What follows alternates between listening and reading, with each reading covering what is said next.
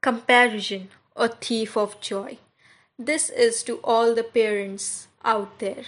Please stop differentiating your own kids with others. Sharma ji का बेटा या बेटी को देखो कितना कमाते हैं I know you're worried about your child's future, but differentiating their capabilities with others is just insulting to your own kids. Even if they don't show it, they do feel.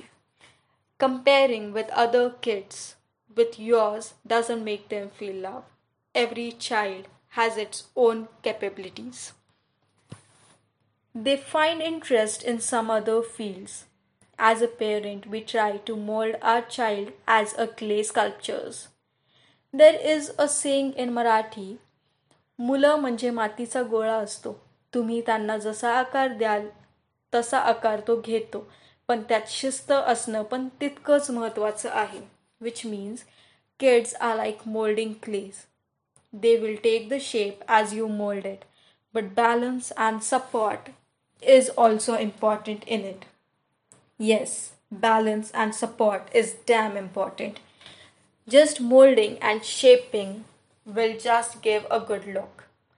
But if the support and balance are missing, sculpture will just collapse all of a sudden. Similarly, you will grow your kid as you want it to be.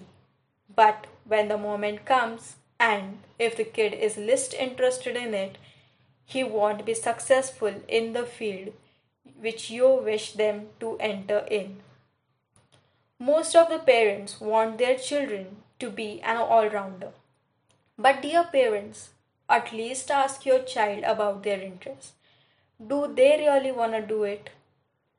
Making them participating in so many of extracurriculars like dancing, singing, guitar lessons, piano, karate, and whatnot.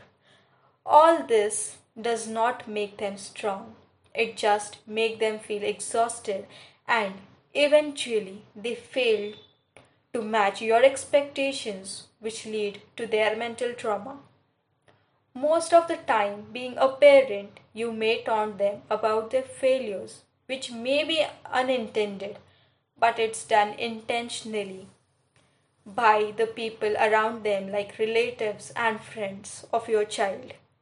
People start comparing their kids in excellence with yours. And by listening to all this, you unintentionally step in the darker side of the competitive world from which no one has come out. So think of it. Don't get into the competition.